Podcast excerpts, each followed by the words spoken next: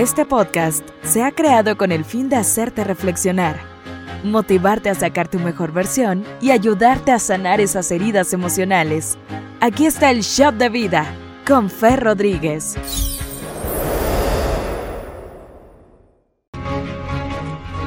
El amor también se elige en los días difíciles. Porque no hay una relación que no tenga fricciones o encuentros desafortunados, esto es algo normal. Tenemos que darnos cuenta que toda persona que viene a entregarnos amor y nos llena de alegría, nos está mostrando solamente su mejor cara. Eso no quiere decir que no tenga un lado oscuro. Sí, sí lo tiene, pero por amor no lo muestra. En realidad, eh, más que por amor, creo que es por mantener la imagen idealizada de esa persona. Sin embargo, como es arriba es abajo y como es adentro es afuera. Esto aplica a todo orden de las cosas en la vida. Por ejemplo, no puedes tener un arco iris sin haber tenido lluvia, sin haber existido la tormenta.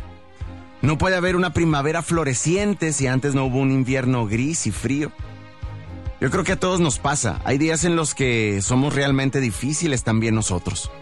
Darnos cuenta de esto nos hace humanizarnos, ser conscientes de que estamos aquí para aprender y avanzar. De verdad me encantan esas relaciones que se aman en sus días buenos y se aman con más fuerzas en los días no tan buenos.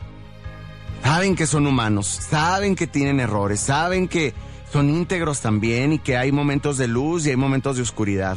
Hay que ser honestos, hay días en los que estar con nosotros no es precisamente estar en el paraíso, hay veces que ni nosotros nos aguantamos. Y así como nos pasa a nosotros y pedimos entendimiento, así mismo le pasa al otro. La pregunta aquí es, ¿lo estás entendiendo?